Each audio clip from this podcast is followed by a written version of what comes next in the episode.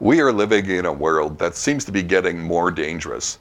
Not only are there threats from disease, but some of you face physical danger because of your faith. Whatever you are facing, there is comfort in the Christmas story. When Jesus was born, there was much danger. The political power of that time, King Herod, wanted to kill Christ and had the resources to do it. Not only were Jesus, Mary, and Joseph at risk, but the wise men were as well. But God intervened, warning the wise men and Joseph in a dream.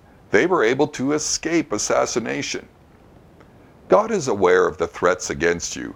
Even though you may be unaware, He knows what's going on and is able to give you warnings.